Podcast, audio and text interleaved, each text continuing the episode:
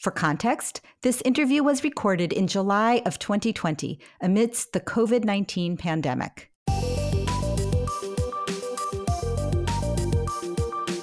We all want a business like Netflix or Amazon Prime. Businesses where once a customer engages with them, it becomes automatic and a part of their lifestyle from then on. But how do you build that forever transaction? I'm Robbie Kellman Baxter, and I have been studying subscription and membership models for nearly 20 years. In this podcast, my guests and I share the secrets and strategies of the membership economy. Join us for subscription stories, true tales from the trenches. Welcome to the show. It's your host, Robbie Kellman Baxter, sharing subscription stories with you. Today's guest is MZ Goodman. MZ is a true innovator, bringing the best practices of subscription, engagement, and brand from her work at the New York Times, Ralph Lauren, Glossier, and Goop to Charity Water, a nonprofit that provides clean water to people in developing nations. The organization has been phenomenally successful by taking a different approach to fundraising. The 14 year old organization has raised over $450 million. Join us as MZ shares the secrets of Charity Water's success and how to bring these principles to any organization.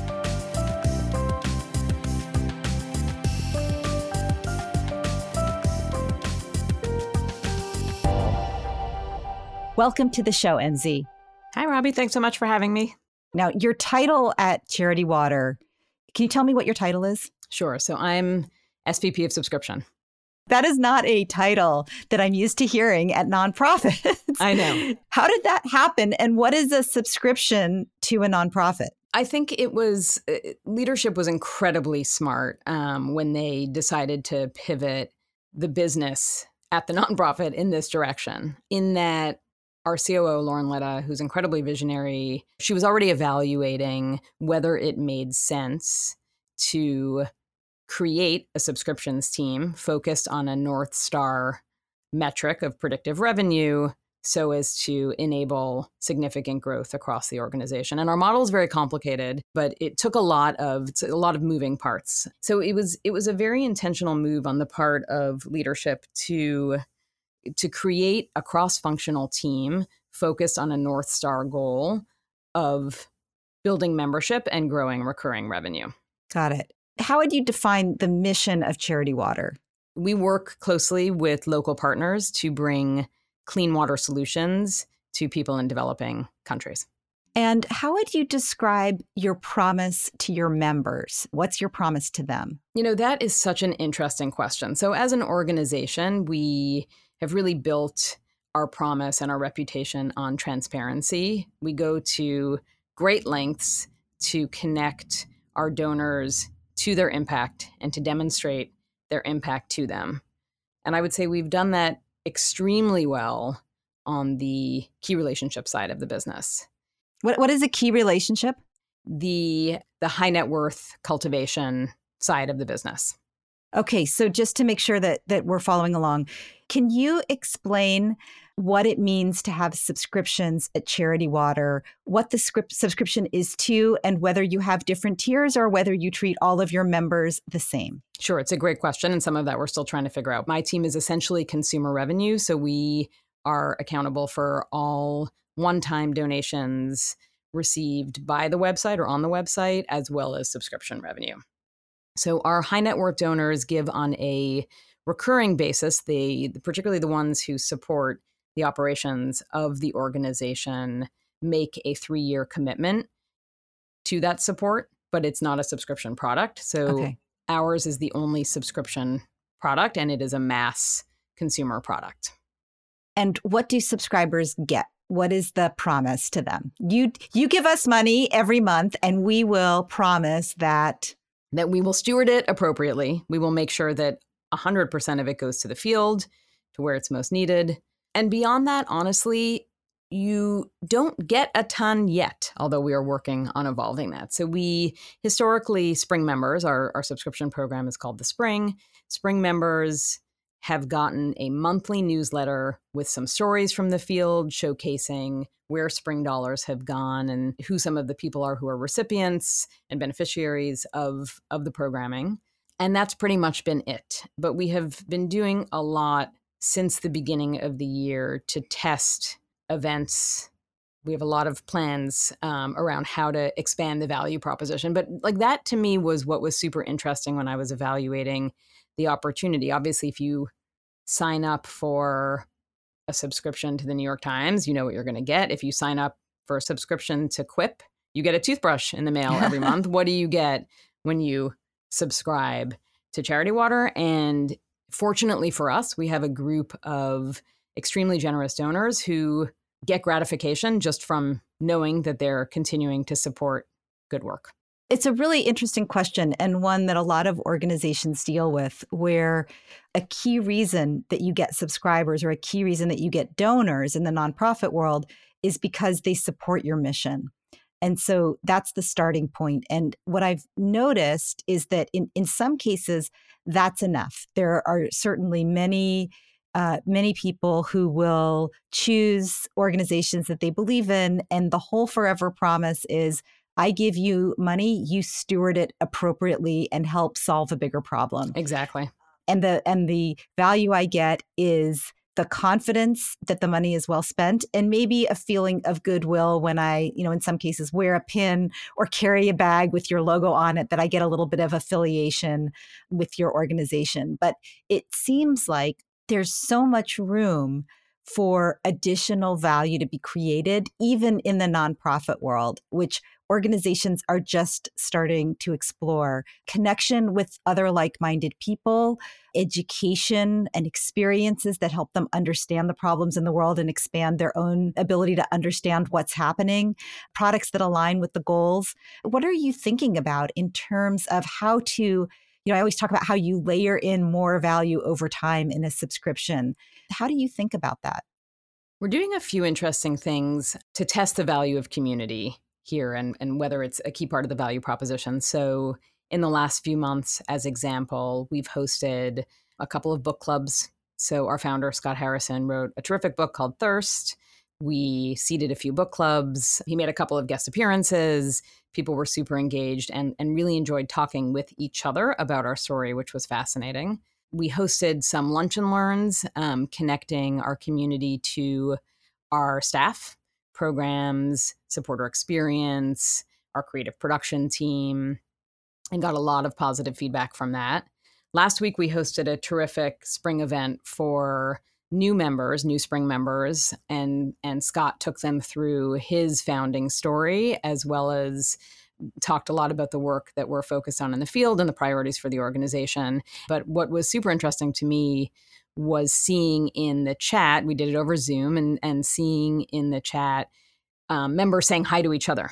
which was which was super cool, and and I, I, we have to figure out how to leverage that. So so we're testing a bunch of stuff there. We are building a, a really interesting product called Lifetime Impact, which lets you as a Spring member build or grow your own lifetime impact by referring others to the program making oh, one-time wow. donations launching campaigns. And so that that is another proof of concept around lifetime impact obviously and whether you as a subscriber will be motivated to grow your impact but it's also a, a proof point on community. Just are you you know when you when you find a terrific moisturizer you tell your friends about it right? Try this with me. I've loved this. It's fantastic. So we're seeing whether the same thing plays out here. I'm a member of the spring. I get a ton of gratification from it join me we can grow our impact together and eventually we see really being able to map the spring monthly giving community directly to programs that have been wholly funded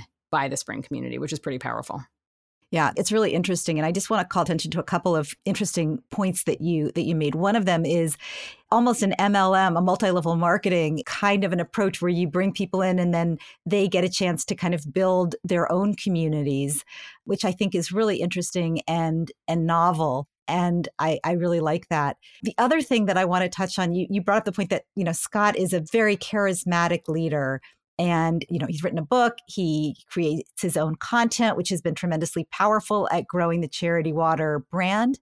You've also worked with Ralph Lauren and uh, Gwyneth Paltrow. These are some very charismatic celebrities in their own right. And yet you're building a brand that hopefully transcends their own celebrity how do you do that? What advice do you have for people who are kind of torn between building a loyal, engaged membership around their own personality versus trying to build something that will be a legacy and outlast them?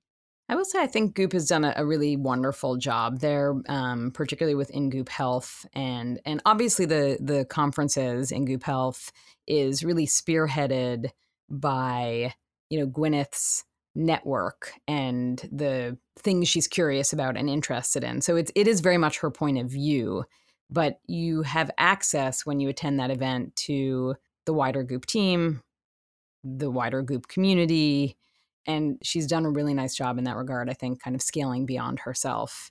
We are trying to figure that out at Charity Water. Scott has been a fantastic and very productive driver of growth for the whole organization, but certainly for the spring. Until this year, we effectively had one paid performance asset out there, which is a 20 minute long video of Scott's story that I think at minute 18 makes an ask for the spring. And it's incredibly performant in conversion driving. Um, that is, by the way, that is amazing. I know it's crazy. For, for basically a 20 minute ad that people love and that actually converts them to become members of the spring. Right. And we get a ton of feedback. I was I was crying when I saw the ad. How could I not do this? Um, just yesterday there was a, a guy who posted an Instagram story after watching the video and, and he's starting a thing called hashtag the spring challenge, trying to compel his community to give it hundred dollars a month. Um, just because he watched he watched the very powerful spring film going back to to why I took the job, like you, you know, as a product person, I think you you look for a product market fit in any opportunity you're evaluating. And um, you know, when I first started talking to the organization, they had grown a community of 40,000 members on the back of one 20 minute long pre roll asset, right? And really hadn't organized the organization around a North Star metric or really done anything much with the product to drive growth. So looking at that, I thought, well, how can there not be a ton of upside if they've already done this and they haven't put much more of an investment in it, right? So the the spring film is a, it's a very compelling story. What kinds of metrics did you bring to kind of put more discipline around your process of growing the subscription? I mean, we were, you know, we we have a, a really strong biz ops team, and we were, of course, tracking, um, you know, MRR and ARR and member, just our, our general active um, member count we we didn't have as much visibility when I joined into churn as we do now. We're doing a lot of work to more clearly understand LTV, lifetime customer value. Yeah, mm-hmm. we um we really we didn't really have much of what I would call a business intelligence practice, and we have spent much of this year, I mean, certainly the last nine months, very focused on understanding the performance metrics of the business. How many people are we acquiring every month? What channels are they coming from? Um, how many people are we losing every month? Is, you know, what does churn by channel look like? What is our LTV? So we, we've gotten a lot smarter, thankfully. Yeah, it's it's great. I mean, those are those are the metrics. Uh, you know, monthly recurring revenue, annual recurring revenue, lifetime value of customer, acquisition rates, engagement, churn. Those are those are the metrics of of any subscription business, and it's interesting to hear them in play at a nonprofit. I'm curious, what are some of the reasons for churn, and what are some of the remedies that you're finding that work at deepening engagement or extending the relationship? We see a few interesting things. There's definitely a subset of members who support us for a year and then at the end of the year say, I've done my turn. I'm going to go support something else, which is an interesting psychology. And we're trying to figure out, you know, I think lifetime impact in the product we're building um, is meant to a- address that community. And, you know, the more we can connect our members with the impact in the field, I think the more we'll offset churn for that reason. Just when you see how much work there is yet to do out there. I mean, we've made tremendous progress as an organization in the course of our lifetime, but there are hundreds of millions of people who still lack access to clean water. And as you begin to see the impact of the spring community on solving problems and bringing clean water to millions and millions more people, my hope is that that will be compelling enough to, to keep people um, in the program. We did see very high, which is not surprising, very high churn rates in March and April of this year when COVID hit, largely based on the qualitative data that we received, you know, based on economic hardship, people fearful of losing their jobs, just everything that was going on kind of in the macro economy. We, in response to that, we made a couple of changes in the product to enable people to pause their subscriptions and pause still counts as churned but we're hoping and we don't yet have the data but we're hoping that um, if we can continue to send people their monthly good news statement of impact that after some period of months when they're feeling a little bit more back on their feet they will remember us and join us once again. Um, and then we we just made a couple of very kind of what i would call like product 101 changes to the cancellation flow that drastically improved our churn rate and reduced it. So we've been hovering at about a 2% churn rate for the last few months, which I'm very proud of. What I what I really like about what you said is the pause button and making it possible for people. Like I always say, make it easy for them to leave, make it easy for them to come back and understand if you understand the reason that they're leaving, in many cases it's acceptable. If somebody says, "Look, I lost my job and I'm concerned about where the world is going," as many of us are, uh, that's a very reasonable case for pulling back on charitable donations, for example. And yet, you, as you said, you want to keep them in the family, keep them in the fold, continue sharing that that story, which you know is so compelling. So I think that's that's really interesting. And I think like something that I've seen is that many businesses are introducing the concept of pausing as as almost a a standard now that I think consumers are are coming to expect. There's an interesting, you know, there's an interesting question and they're also like, you know, once a spring member, always a spring member. Like you'll you may not be a, you know, a monthly active user, so to speak, but you are part of our community. And yeah. what do we do about that in the long term? And we're, we're trying to figure that out. Yeah, that's really important. The, the freemium model, right? Uh, can you be a member forever for free and get real value out of your membership? Is there a sense of being part of this community, perhaps because uh, you participate in written campaigns, uh, you write letters, you you do things. Maybe you don't give your money, um, so you're not inside that paywall. But there are, I would imagine, many ways that you can contribute to the cause without opening your checkbook. Right. I would hope so. I mean, and then that is very core to the lifetime impact product, right? How do you you know, even if you can't make a significant monthly donation, there are other ways that you can leverage your influence or your um, your community to to help fix the world. Yeah, I love that. And I think that's a really important point for people to consider, especially those people who are listening who have nonprofits and are thinking about how to structure um, structure their community to have a place for the people who aren't actively donating, as well as what I love about what you're doing to make it easy for people to donate on a re- on a regular cadence and feel some sense of membership, belonging, participation. We did also hear quite um, from quite a few members who asked for more flexibility around payment amounts and timing of their recurring payments. So we're we're working on some product upgrades there as well. We lowered the monthly minimum. Um, because of our, our 100% model, we cover all transaction processing fees. So there is, in fact, kind of a minimum below which we can't go without losing money um, mm-hmm. on the transaction. So we lowered our, our monthly minimum as, as low as we could to to create this sort of entry level membership. So we're doing a number of of things to to play around with, making it appealing to you yeah. regardless of of how much you can donate in the long term. Yeah, different tiers different tiers is is critical as well.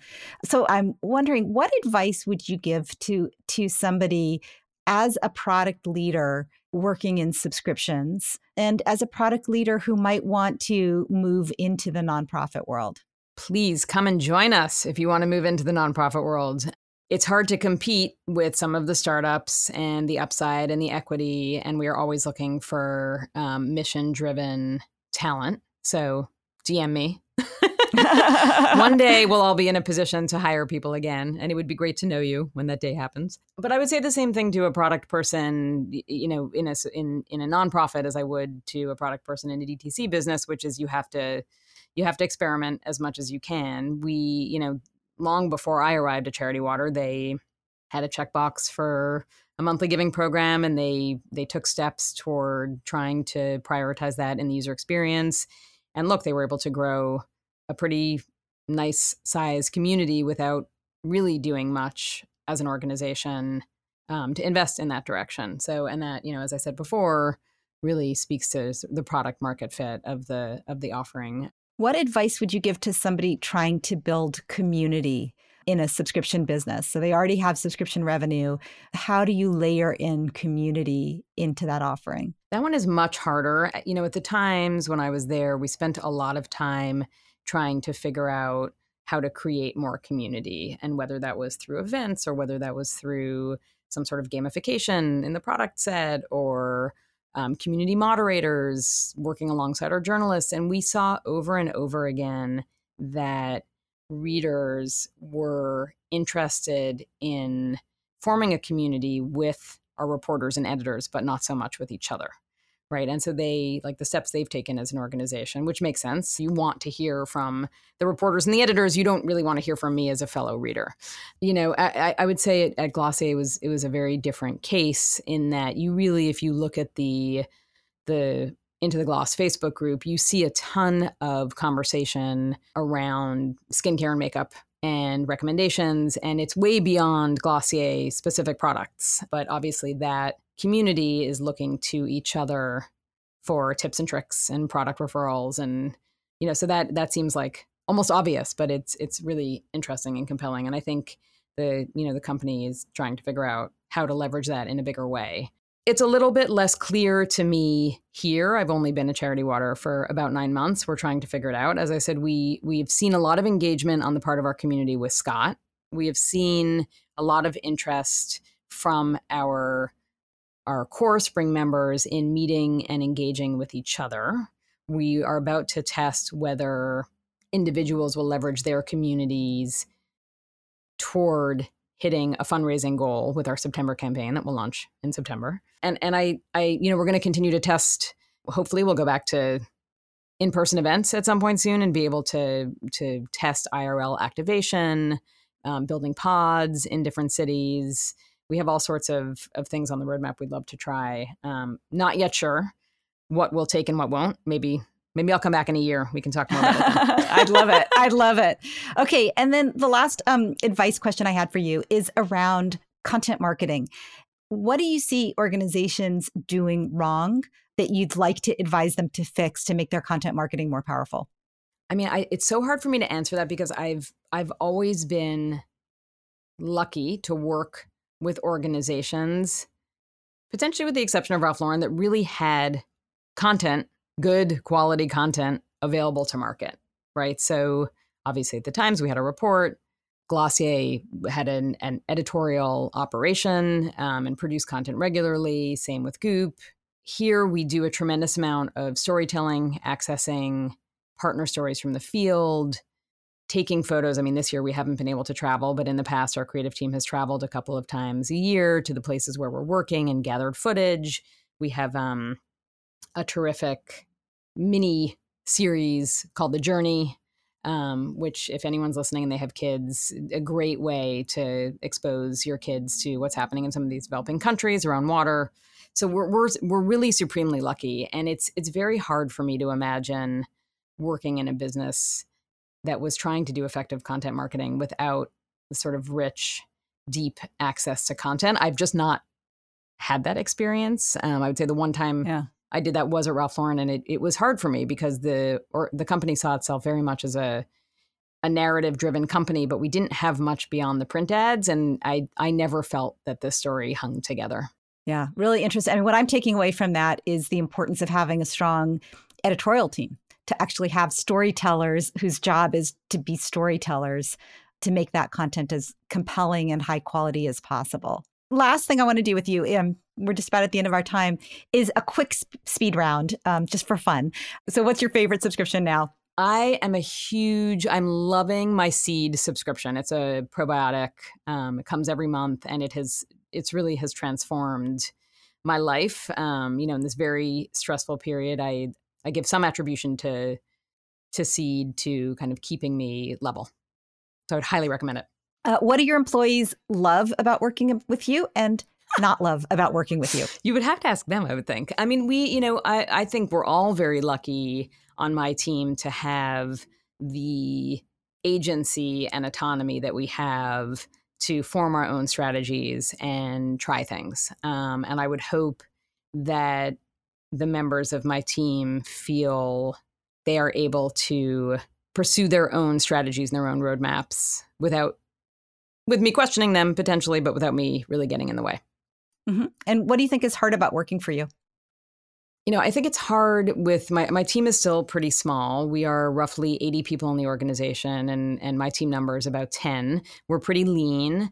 Um, so i am definitely still and you know hopefully this will change as we grow but i'm still very much straddling the day-to-day tactical stuff as well as the overarching strategy for the business in the longer term. Um, so i do occasionally swoop in with very tactical questions that i'm sure that i remember very clearly being incredibly annoyed by when my bosses did that. Um, and i i you know every week write down do not do this and i still do it. So i'm sure that's incredibly annoying. we all do. And and then finally what's your superpower there are two things that I that I like to think that I am good at. One is I'm very proud of the mentoring relationships I have with people who have worked for me in the past and where those people have gone in their careers and you know the the fact that people who have worked with me in the past still look to me for advice on where they should go and what they should do and that I'm able to to support them and mentor them in that way beyond a time when they work for me is really meaningful to me. And I think, you know, at the end of everything, when I look back, that will be something that I, I value tremendously. And that's my own community that I've built, right? So I take great pride in, in sort of my personal community, my personal network.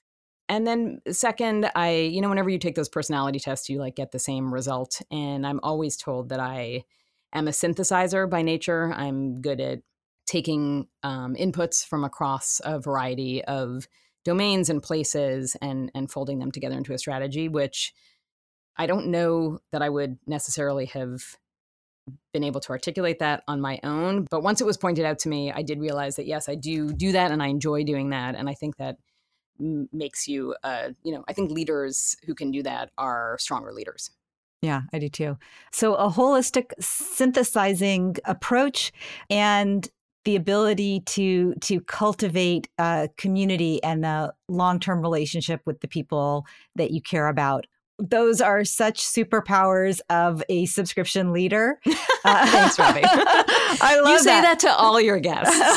no, I mean those are the traits. I mean, uh, uh, joking aside, my work is all about the forever transaction, building long-term relationships, and that's what you were talking about is your superpower. And then when you talk about synthesis, one of the biggest challenges that I see in a lot of organizations that are trying to move to subscription is that the organization thinks in silos right? There's this line of business and this line of business and this line of business and this functional area and that functional area.